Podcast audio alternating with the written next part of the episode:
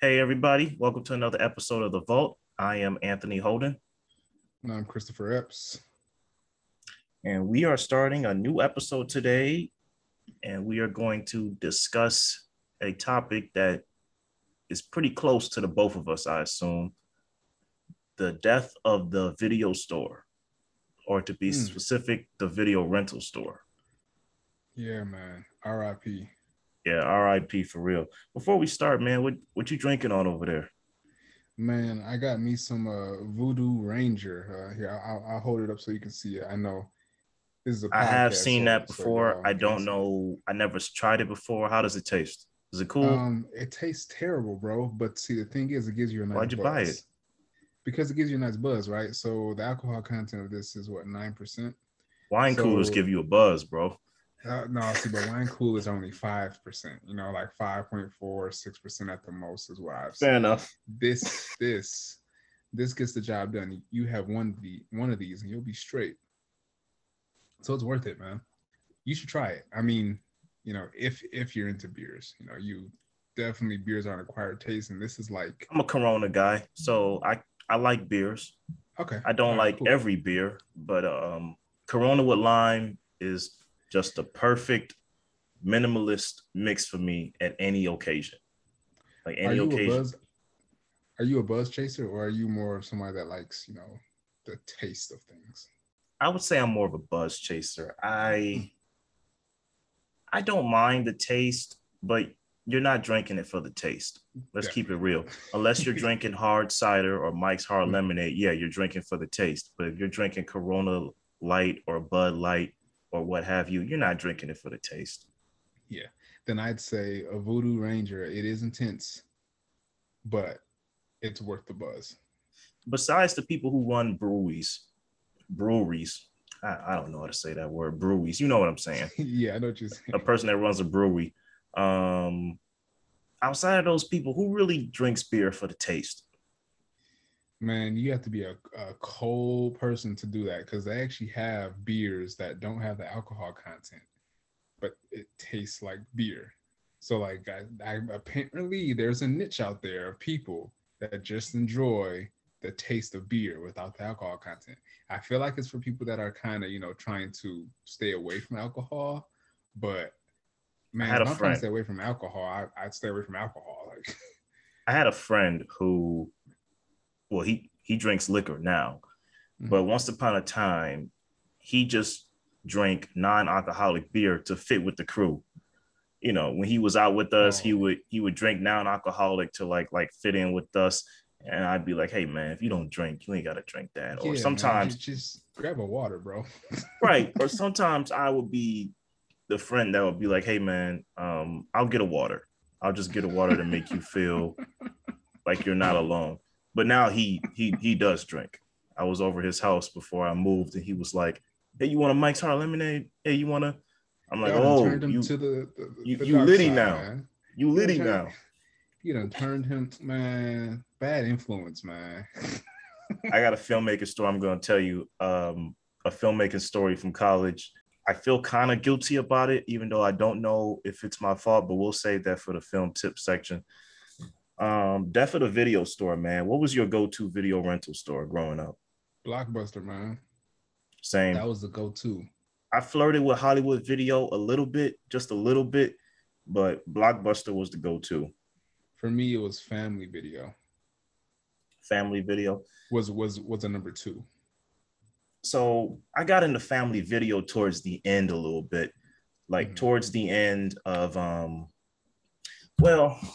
not necessarily towards the end, but at that age where I was used to streaming, I was used to torrenting and stuff like that.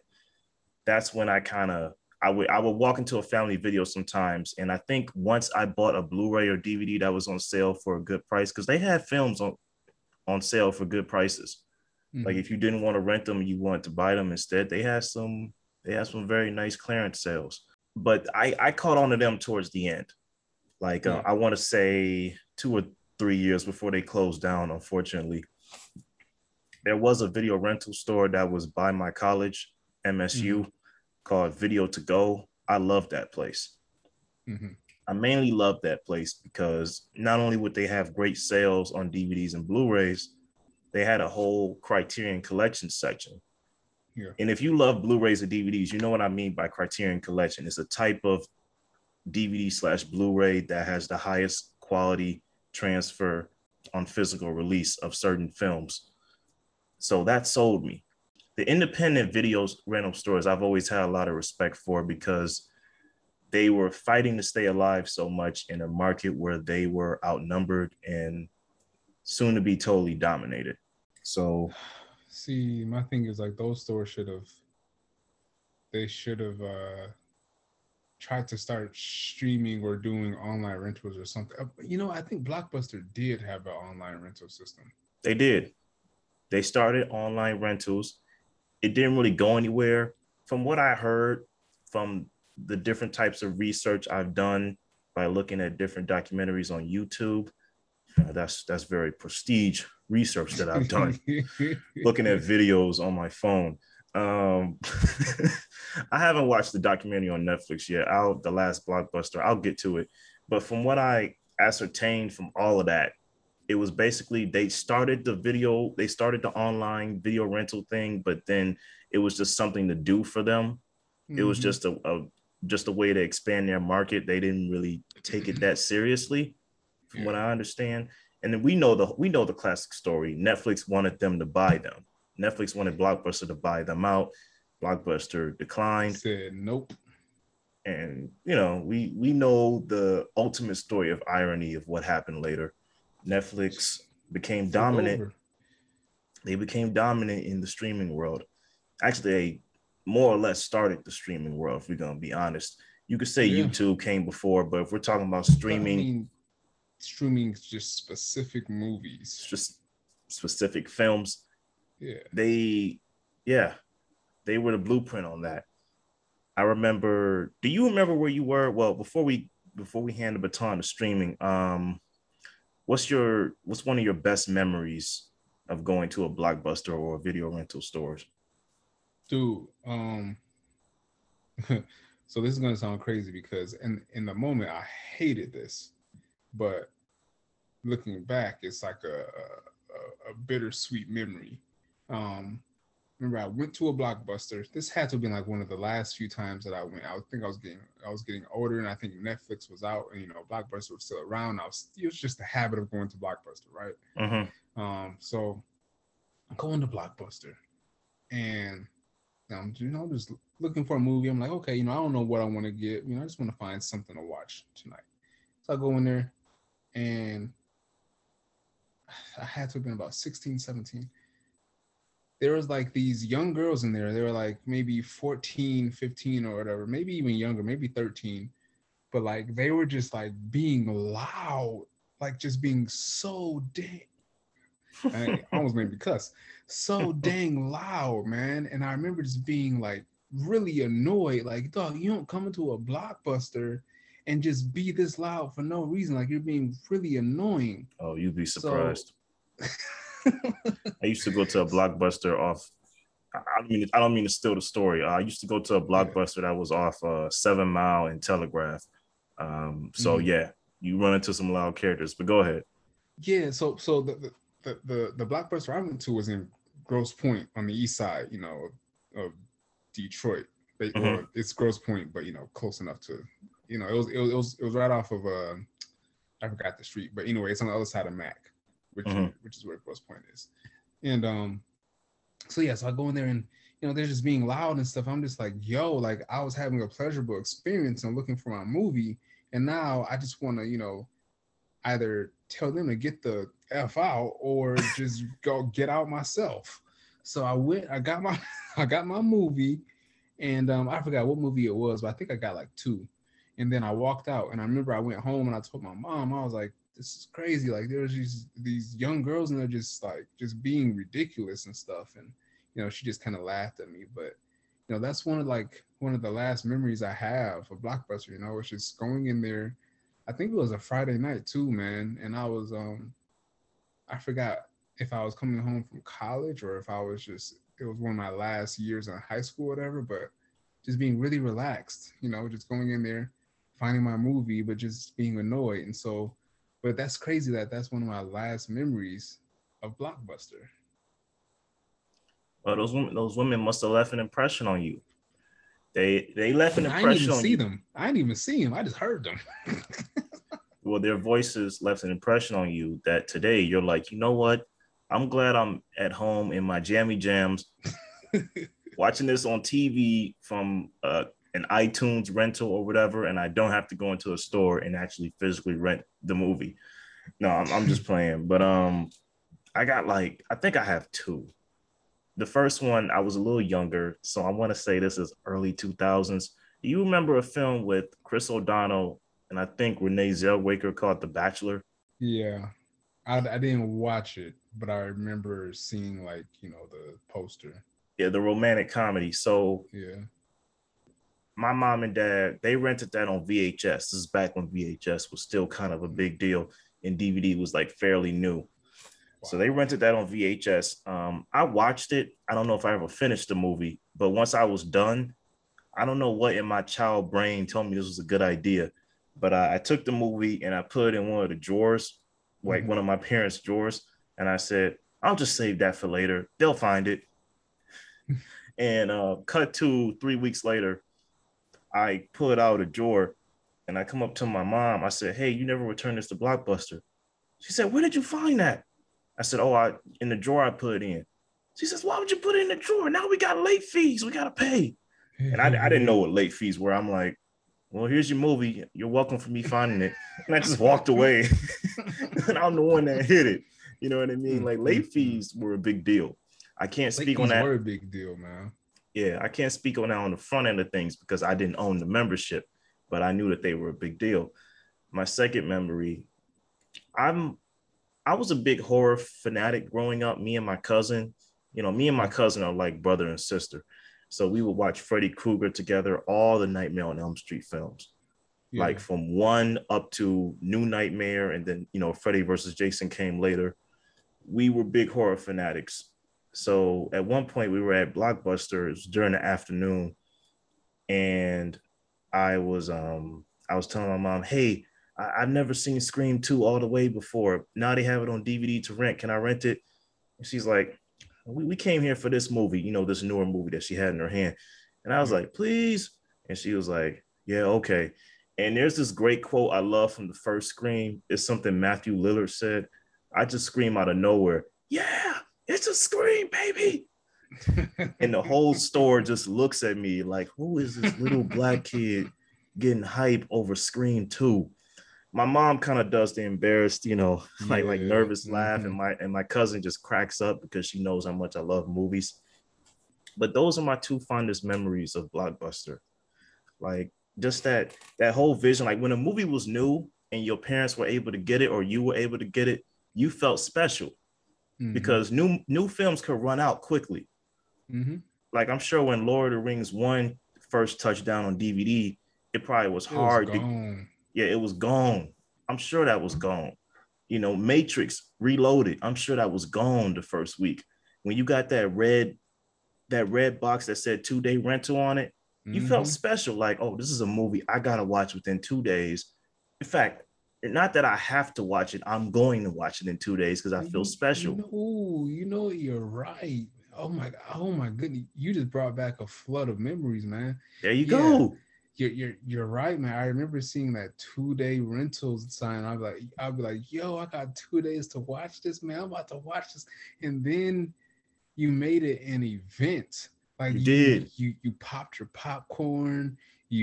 You got your food, whatever it was that you ate while watching movies. And then when you sat down and watched your movie, you dimmed the lights. You made it just like a theater experience in your home. Oh, you know what you made it? It was such a novelty. You know what you made it? You made it a Blockbuster night. Well, okay. Like the slogan, make it a Blockbuster night. Yeah. That's what you made it. That is what you made it, man. Yeah, man. And the second best thing to a 2-day rental, a 7-day rental. Mm-hmm. For the films that were older that you could take up to 7 days to watch, that was one of the best things ever. I'm going to watch Scream 2 on Monday, watch it on Wednesday, 2 times on Thursday, and then take it back by Saturday or Sunday. that I say one of the best things about a video store in comparison to the streaming world, which I know we're running into right now as far as conversation goes, when you could, there was a bit of discovery in a video rental store. Yeah. You know, for someone like me who was a young cinephile, I felt like a kid in a candy store. The only other store that gave me that feeling that wasn't a video rental store was maybe Circuit City, because they had great deals on movies, but I never really got that from Best Buy or Target or Sam's Club when they had films on sale. Like Blockbuster made me feel like a kid in a candy store, pretty much. Mm-hmm. Yeah. You would go there looking for one movie, and depending on it, if it was there or not, you would get it or you wouldn't get it. But then you would maybe peruse around the drama section and you say, oh, there's that obscure Tony Scott film from the late 90s that I never watched, but I heard was good. There's Spy Game with Brad Pitt and Robert Redford. I heard that's a good movie. I never seen it. Maybe I'll rent it today. It's only 7 days. It was a place of discovery. Whereas now when you go on Netflix, and I love Netflix, so anybody out there who are streaming fanatics, we're not downing the streaming era. Things are actually better when we get down to it. Mm-hmm. But you just feel so overwhelmed when you log onto a Netflix or to a Hulu. You know, I think it's that physical experience of walking down aisles and having to pick up stuff and looking behind DVDs or VHSs and finding just this random movie that you're just like, what's this? And you read the back of it and you're like, yo, this looks like it might be good. You know, it's something about actually interacting with your environment as opposed to just using a remote and scrolling and finding something. Don't get me wrong. There have been times where I've been scrolling Netflix and I'm like, you know what? I'll take a chance on this movie. And I watch it and it's good, bad, or right in between or whatever. And it's like, all right, cool. That was an experience. But it's just something so different about walking into a place, walking into a store and given, you know, the chance to ask the clerk, you know, at the counter, hey, what's a good movie? Or have you seen this? Asking, have you seen this? Or, and you know, and them saying, yeah, I've seen it. It's really good. Or just not even doing that and just going on your own adventure. You know, right after you get some ice cream, you know, you just go to the movie store and you're eating ice cream as you're looking through the movies in the movie store. And then the smell of the movie store, as long as you went to a clean one, the smell of it, even it's just a whole experience. Mm-hmm. And you got the movies playing on the monitors.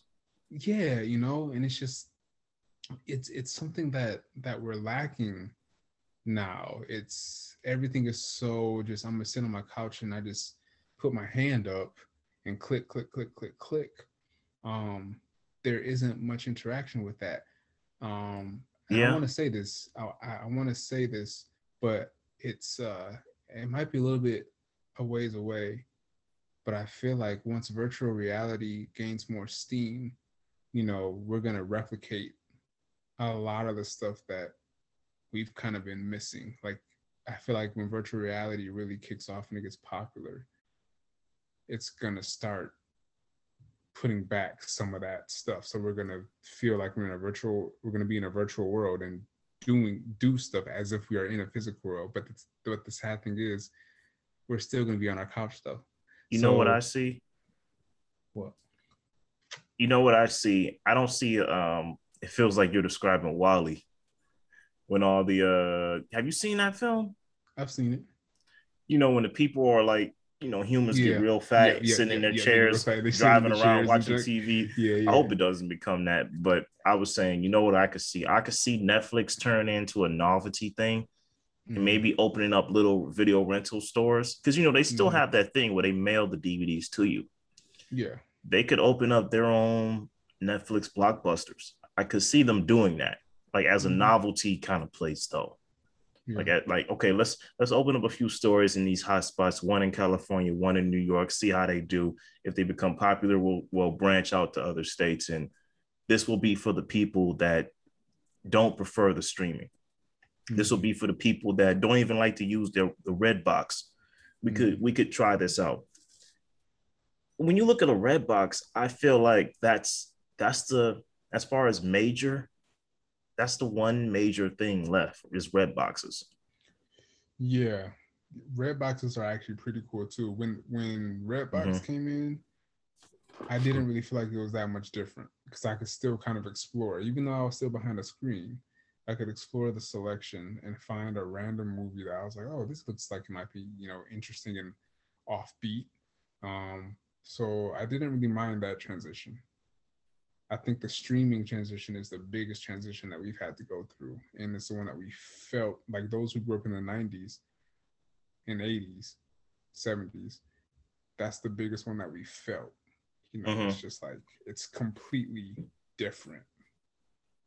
I agree. One of the things I wanted to touch on, I watched two documentaries that I wanted to mention on YouTube. One was called The Last Day for Videos. It was directed by Chad Campbell, and it dealt with the Family Video in Kalamazoo, Michigan, closing down. It was a very short film, under 8 minutes, and it was interviewing the managers and how they were talking about there was a community at Family Video. There was a community of people, everyday regulars, most of them kind of older, where they gained a relationship with them. You know, they knew their names, they knew the kind of films they liked. And like you said, if somebody would come up to the table and say, hey, what do you think about this film? Should I rent this? They would go, oh, you would love that, get that. Or nah, you're not gonna like that movie. How about try this? Here's one thing that really hit me. Well, I'll get to that later.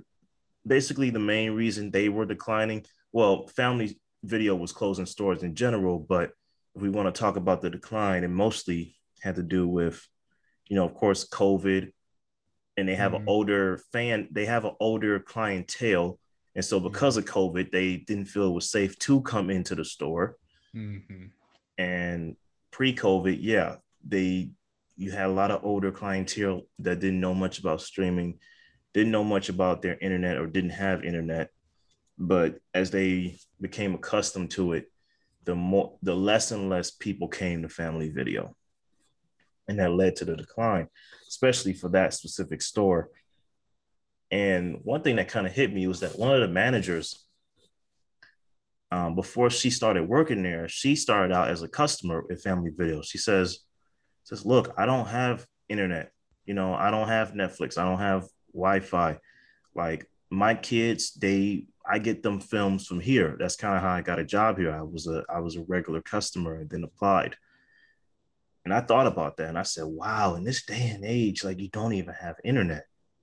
Like you don't even like have Netflix or no streaming whatsoever. But then I felt with the second documentary I watched that was called Blockbusted, made in 2018. This is when there was a blockbuster in Anchorage, Alaska. And in Alaska, internet costs a lot of money, like good internet. Like internet we feel like is just, you know, solid, costs a lot there, like $100 a month. Anything less than that, like you're limited. There's no, like there's data caps. Like we just now got introduced to no data caps. And that short film directed by Hayden Quinn, you know, there were a lot of people who were dependent on that blockbuster that eventually closed because they didn't have Wi-Fi. If they had Wi-Fi, they weren't going to waste it on a Netflix video because again, they have data caps. So when you really think about it, it was a win for most, but it was a lose for some to transfer over to the streaming world. Yeah. Yeah. Yeah. I feel like the older you are or were in some cases, the harder it is to transition. But then again, you have some older people that are just transitioning just fine, you know? Yeah. So it took my mom a minute, but I got her together. Yeah. You know, and I feel like the younger you are, the easier it is, but I mean, stuff moves at such a fast pace these days, man. Like it does. It's you know, I mean, you got cameras that are becoming obsolete within 2-3 years, you know? Like, I mean, in the next 5 years, do you think your mirrorless camera is going to be valid? Like, I got my Sony A6300 right now, right? Mm-hmm. It shoots 4K, but it only shoots 4K at 30 frames per second. Mm-hmm. Now, you know, we're entering an age where cameras shoot 4K 60, some 120. So stuff is just moving really fast, you know, and it's just, where's the cap? Like, where, you know, I mean, we're literally in an age where movies, we're like in the industrial age of movies, where, you know, content is king. They're pumping them out more and more and more, and now we're trying to get something different. You know what's crazy? And I'm sorry, I'm kind of going on a rant here, but I just read an article today about Marvel and that, you know, how they shot the Eternals, like the movie the Eternals. They shot it on location, and it was so different and looked so different that it actually became worthy of an article, because Marvel actually shot something on location when everything, you know, a lot of stuff is being shot with CGI. Mm-hmm. So like, that's crazy that something that is shot on location has become a big deal. Like, right. Like that used to be the norm.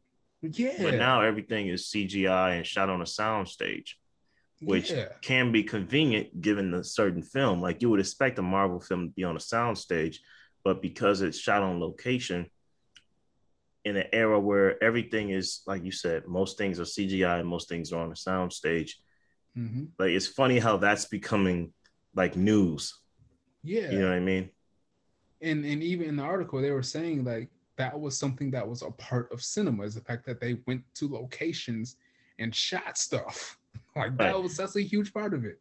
That's like an article on Zack Snyder shooting on film, when, you know, not too long ago, film was the norm. You know what I mean? Yeah, like there was a time where film was just as popular as shooting on digital.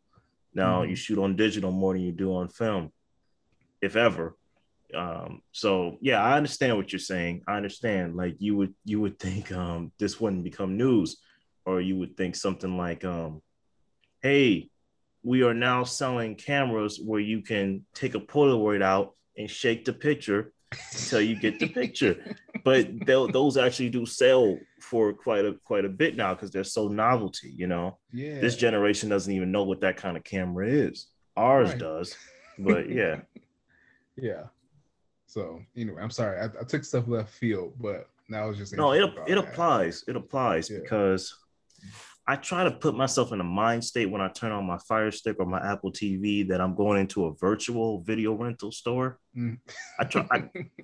It helps. It really does help, because if I look at it that way, I don't get so overwhelmed.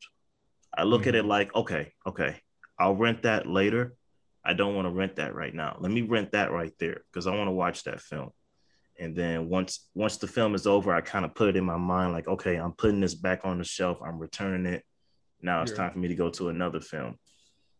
Like, when I process it like that in my mind, it kind of helps me, and it kind of seems like I'm with the wave instead of being overwhelmed by the wave and like having the water above my head. I feel like it's all about perspective, because if I'm going to look at it, it's way more pros than cons. I'm going to miss the video rental store too. The kid in me is going to miss that. But if we're going to be legit here, and if we're going to be rational, it's way better to watch the new Black Widow film on your couch, in your jammy jams, with your family, instead of getting in the car, having to drive 30 minutes to the nearest theater, or let's say it's not even in theaters anymore, it's out on DVD. It's way better to watch it from the comfort of your own home than having to get in your car, drive 30 minutes to the nearest Blockbuster, Hollywood Video, or Family Video, what have you, to rent it and bring it back home. Because guess what? You got to make that same trek to take it back when you're done with it. And but you know, it's an adventure though. It's an adventure, but in this day and age, when you've been spoiled so much, and we've been spoiled. If you ask me, hey Anthony, for the same price, and we're not even talking gas money here, if you could rent this film from your house, from the comfort of your own home, for the same price as driving down to such and such and renting it on a physical Blu-ray, what would you choose to do? I'm like, I'm going to stay at home, because again, you're not counting gas money. You're not counting the brunt of me having to, you know, and this does sound like I'm lazy, get my butt up, put on my clothes, get ready to interact with the world, get in the car and drive 30 minutes to get a movie and come back. Like, I totally understand. Honestly, it is an adventure, but it was an adventure in that time. And this time where you're spoiled, you're like, nah, B, I'm staying home. That's the reality of it. You know, yeah. I hope I can go see Spiral before it ends up on demand. But if it ends up on demand before I go see it, hey, c'est la vie. I'm gonna get it on demand. Now there are certain films like we spoke. I think this Tuesday, my wife and I are gonna go see A Quiet Place Part 2. That's the film I want to see in theaters. Is it out now? This week, it comes out this week. Yes. Okay, cool. I'm gonna try to make some time to see that, because man, I've been waiting on that one. Everyone has. That was supposed to come out like that. That's supposed to be out by now, but because of COVID, it got pushed way back. Yeah, we should have saw that last year. And in addition to that, I might go see Dune. I'll see Dune on the big screen because that's a science fiction film. See Dune. That one looks dope too. I don't know the backstory on it. Like, I don't know where it came from. I've never seen Dune before. It's based off a book. It's a classic book. I'm actually in the middle of reading it. It's really good. Like, for a book that's like written in the 60s or 50s, it's actually a really good novel. It's a good science fiction novel. It's long, but it's good. So with that, I'm going to see that on the big screen because that requires to be seen on the big screen. But the whole point, I'm not trying to take this to theaters. I'm not trying to take it to that. But from what I'm saying is, there was something to be learned from this whole pandemic. Like the fact that people were willing to rent from home, like to give their money to films to watch from home, in contrast to going into the theater and risking their lives. Because technically we are still in a pandemic, correct? Mm-hmm. There's something to be learned from that. I mean, it's ending, but yeah, technically we're, at least here in Michigan. Yeah, we're still in it a little bit. It is ending, but it leads to say, hey, is there going to be a shorter window between theaters and home video rentals? Like, I think that's something to be discussed as we go along, because the main complaint you heard was, hey, it costs too much to go to the theaters. I'm spending $100 to get a ticket in concessions. Like, that's ridiculous. Whereas at home, I can spend 1/3 of that to watch what I want to watch. I mean, yeah, but see, I mean, I hear exactly what you're saying. And you know, I'm talking to all the people that, you know, did say that it was costing too much, because even I was saying that it was, you know, starting to get to be a bit much, but at the same time, it's an experience, you know. And like, you know, the people often say the best place to spend your money is on experiences. So like, you know, when people saw Endgame or in Infinity War, and they saw it with all those people in the crowd, and you got the crowd cheering and stuff as they see their favorite characters pop in to the movie and stuff and all that action. You can't beat that, man. You can't. That was an event. That was an event. I could tell. I can tell stories about that night, man. Yes. My wife and I went at I think we went at 1 a.m. or 2 a.m. The night of the premiere. That was an event. Yes. You can't beat that, bro. That's going to see a movie. And listen, I had to see that movie. You understand? I had to see that movie the night of, because I had a concert to go to on Saturday night. And the last thing I wanted to do was stand in the audience waiting for the opening act to come out, and somebody throws out a spoiler. Like, man, can you believe Iron Man? Like, right. And I hadn't seen the film yet. I had anxiety, dude. That was the cinephile in me. I had to see that the night of. Even when we went to go see it, at 2 or 3 a.m. As people were coming out of the previous show, I made an effort to cover my ears so nobody said anything as my wife and I were walking past them. And she's like, "You're being too paranoid." I'm like, "No. Ever since I heard that Star Wars story, The Force Awakens, where somebody let out a big spoiler to the people who were waiting in line, and they did it on purpose too, to troll. Like, they got beat up for that, man. Dang. It's serious. It's serious. I don't think I would have been the one beating them up, but I wouldn't have stopped it either.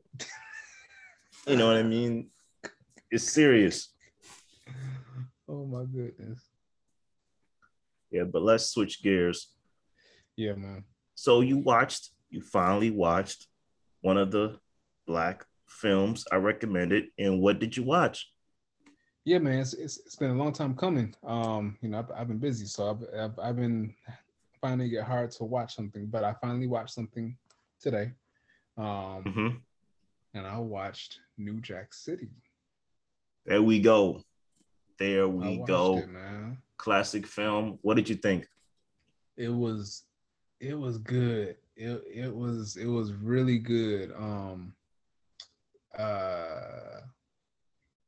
Nino, that dude Nino, dog. He that was a character. You know, he started off. You know, of course, you always start off as the wolf. You're just hungry, right? You're just like, I want to build this empire. Mm-hmm. And he finally built his empire, man, and he let pride get a hold of him. Ruined his own empire. Got too cocky. People don't ask me, I tell them like I'm some important person when people ask me. When I tell people the best role Wesley Snipes ever had, I mentioned two films, Blade and New Jack City. These two films I label as Wesley's best performances, man. New Jack City was a great performance. Mm-hmm. He played a heck of a villain, man. I'm trying to watch my language. He played a heck of a villain, man. Nino Brown was that dude. Yeah. Like, here's where I think a turning point is in that film, where this whole time you love to hate this guy, but the one moment where he really does cross the line, the wedding scene. The wedding scene where shots are being blown at him. He grabs that little girl. She grabs the little girl. I was like, this little punk. Yes. And dude, one of the best scenes. This little punk. I couldn't believe that, you know, he did that in the film. I was like, you know, everybody else was, you know, holding themselves or, you know, hiding behind stuff and stuff. Right. And this dude just grabs a little girl. I'm like, bro, aren't you supposed to be the leader, the boss? Right. Like, if you're the leader or the boss, you run into battle. You don't cower. Mm-hmm. You run into battle, man. You protect everything that you built, the people who built it with you. You had the woman, I forgot what her name was, but she got shot. Right. In that. And it was just like, so she gets shot multiple times and dies a bloody death, and you over here grabbing a little girl. That don't make no sense, bro. Yeah. There were a lot of great moments that really told Nino's character. And I love the moment where he's in the pool with Ice-T while Ice-T is undercover, and he details this story about shooting this woman. We know it as the audience that he's talking about Ice-T's mother. And it's dawning on Ice-T that I'm sitting across from the man that caused the whole trauma for me, that ruined my mother. I could blow my cover now, kill him, or I could stay in character. And you see, and I'll give this as a testament to Ice-T's acting. I don't think Ice-T is a great actor, but he plays this role very well. Yeah. For someone that made a song called Cop Killer and was so anti-bad police, like, he plays this role very well. I think that's because, you know, if he hates the police, why wouldn't you want to play a you know, a crooked cop and show how evil they can be? Why wouldn't you? You know, he was crooked. I don't think he was crooked. No. I'm not saying he was crooked. Mm-hmm. Well, okay. You're right. He wasn't a crooked cop, but yeah, he was a good cop. Yeah, no, he wasn't a crooked cop, but I don't know. That is kind of weird, actually, if you think about it. That is kind of weird that he'll play a cop, but maybe he wanted to play a good cop and show that you can be a good cop. Who knows? I don't know. Right. You know what line of his was improv? I learned this from an interview he did with a comedian on like Ari Spears. You know what line he improved on set? Which one? I'm gonna shoot you so bad, my dick's hard. Oh, he's dark. He made that up on set. When I heard that, I was like, dog, that was okay. But then at the same time, I was like, that's the 90s. You can't say that nowadays, but you can say that in the 90s. At the same time, I was like, okay, I get it, but that's a weird way of saying it. I think when he's with the story he told, I think it was Mario Van Peebles who made it, or it was the writer Barry Alexander Brown. Somebody, when he said that line, somebody said, "What did you just say?" And Ice-T repeated. They said, "Okay, say that again. Roll, action." They stopped like, "What did you just say?" Oh man, yeah, that's one of my favorite lines in the movie, man. Hey, what did you think of Chris Rock as Pookie? Pookie, dog. This man got used the entire film. Yeah, that was a sad existence, bro. I ain't gonna lie. I mean, in the beginning, it seemed like he had his stuff, in line, and then after he got shot in the ankle, I guess he just resorted to just snorting that rock, mm-hmm. and then he went to rehab. He got better. Ice-T, put him in rehab, helped him out. Mm-hmm. And then he was doing good, but he was a snitch. Which isn't bad because he was taking down Nino Brown. But right. The entire time though, he was just getting used by both sides. And I'm just like, I always see characters that play that kind of role. I'm just like, man, of course it's, it's not real life, and that film is in real life, but there are people out there that could use like that, and that's kind of sad. That's a sad existence to me. Yeah, I feel like Pookie was one of the first characters in contemporary film that you felt sad for that was a casualty of war. Yeah. Yep, in an urban film, you know what I mean? Like a casualty of war in an urban film. That was really a monumental role for Chris Rock and for that time too. That was a memorable role of his. This film from beginning to end has just an electrifying energy to it. Like the moment it starts, when the Warner Brothers logo pops up and you hear that, that music for the New Jack City, mm-hmm. and then they cut right into Queen Latifah rapping. And then, dude, I know you love this, the zoom in on the bridge where Wesley Snipes and his goons like holding that guy over the bridge. Oh. He's like, I'll pay you. I swear I'll pay you. Dude, I thought it was kind of over the top that his girl was just like yelling for that long and wasn't actually putting her hands on the, well, I guess she couldn't because he would have dropped him. So right. I guess it kind of makes sense. But I think she was, but I think he pushed her at one point. I think she was kind of like beating on him, but he pushed her at one point. Yeah, but I thought it was kind of ridiculous that they had her yelling for so long. I was like, okay, you can cut to, what's supposed to happen here. Because, like, she's just yelling in the background. It's just like,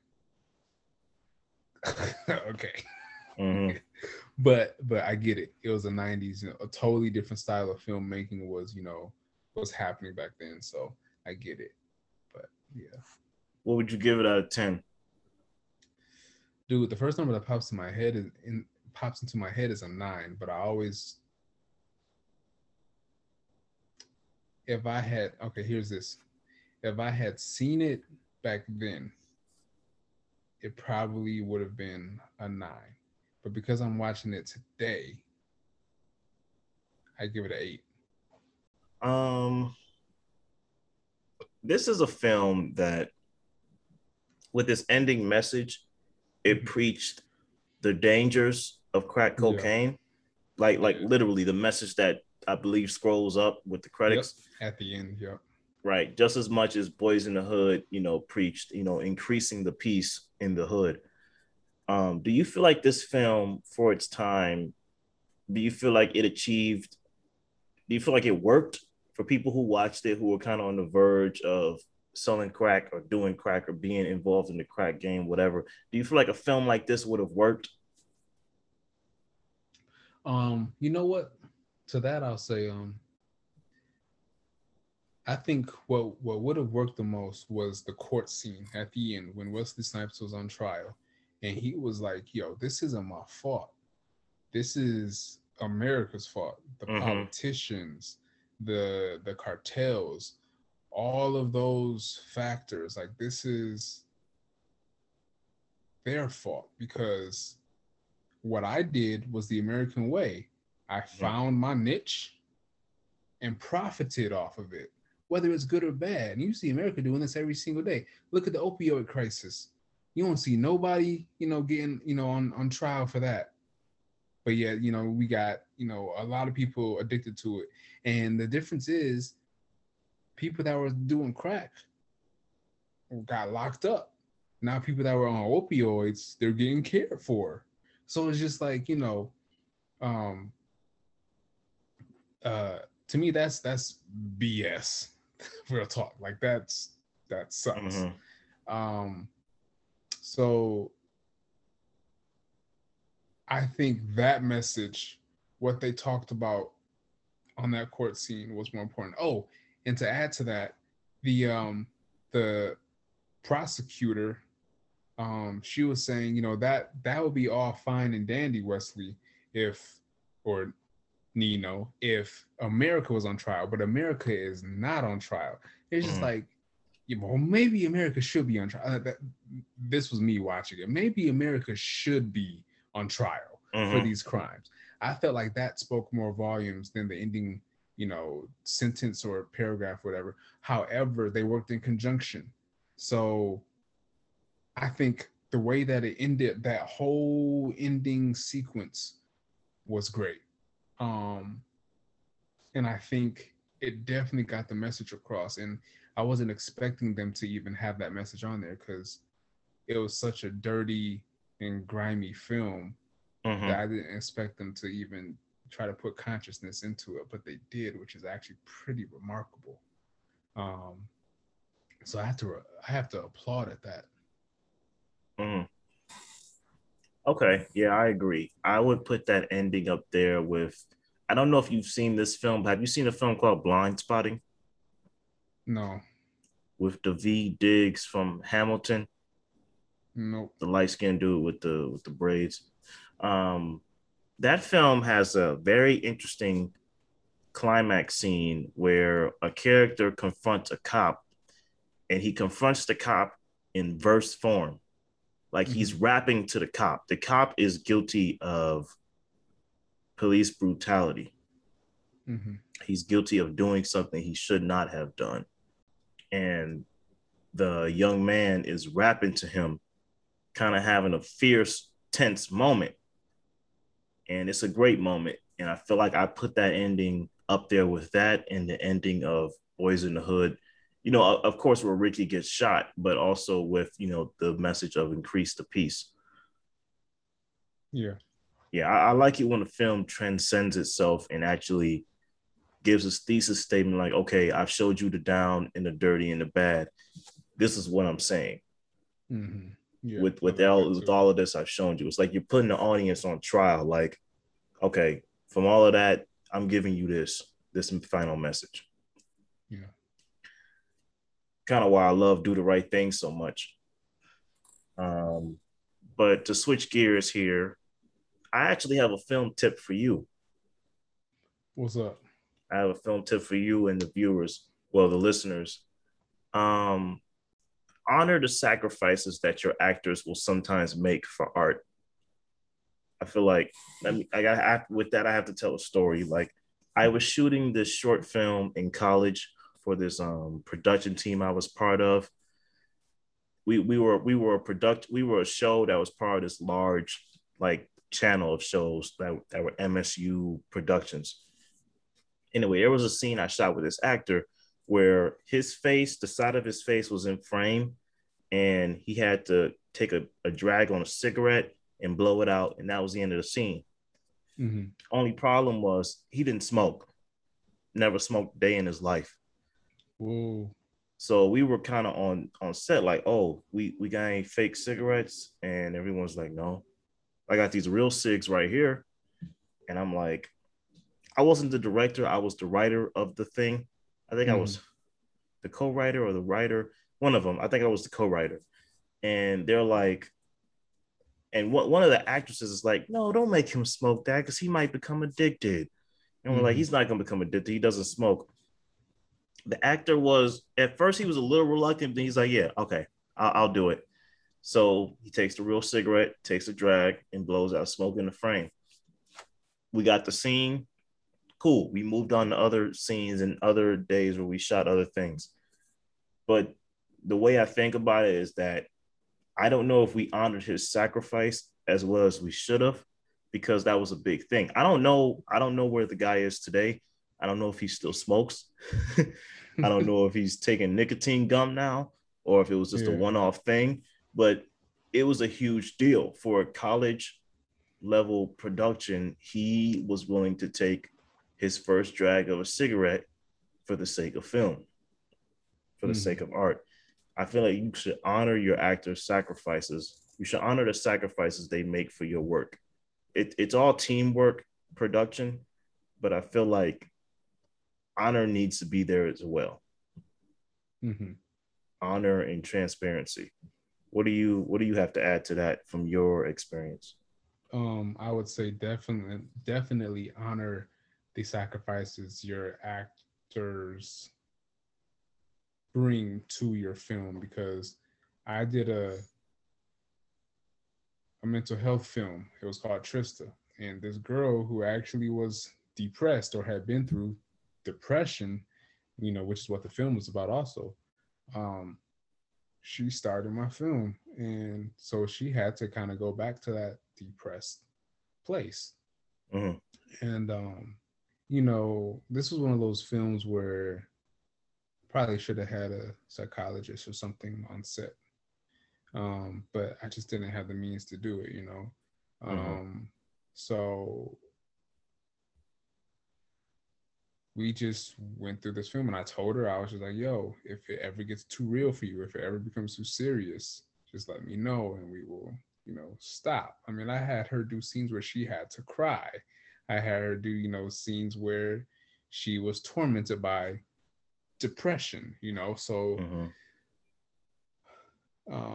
there was never a moment, you know. Oh, and I also had her do scenes where she had to drink. I mean, we obviously just put water in the glasses or whatever, but still, all of it was geared towards depression. So I told her multiple times, coached her like, yo, go back into those depressed moments, which was hard to say because it's just like, okay, I'm having you go back to these depressed moments, and you know, you could go back so far into these depressed moments to where you become suicidal. So I double, triple, quadruple checked with her and made sure like, yo, are you fine with this? And you know, she said she was fine every single time. So I had to respect the fact that she was able to go back into those moments from her past and bring those alive in the film, which under normal circumstances, you could get slapped for asking somebody to do that. You know what I'm saying? Mm-hmm. So I agree with you 100%. And that's something that I feel deeply. I mean, even with films I have planned that deal with like more spiritual things, you know,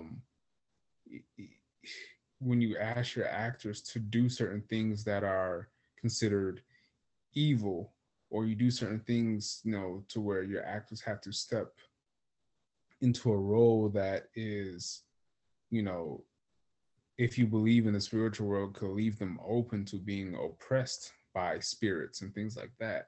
Mm-hmm. Like, you got to be careful, man. Like, that stuff can really affect somebody and affect their path in life. Just like, look at what happened to Heath Ledger. You know what I'm saying? This man mm-hmm. was, you know, asked to play a crazy man, and he took it too far. Mm-hmm. Yeah. It's serious. Yeah, I feel... Yeah, I agree with that.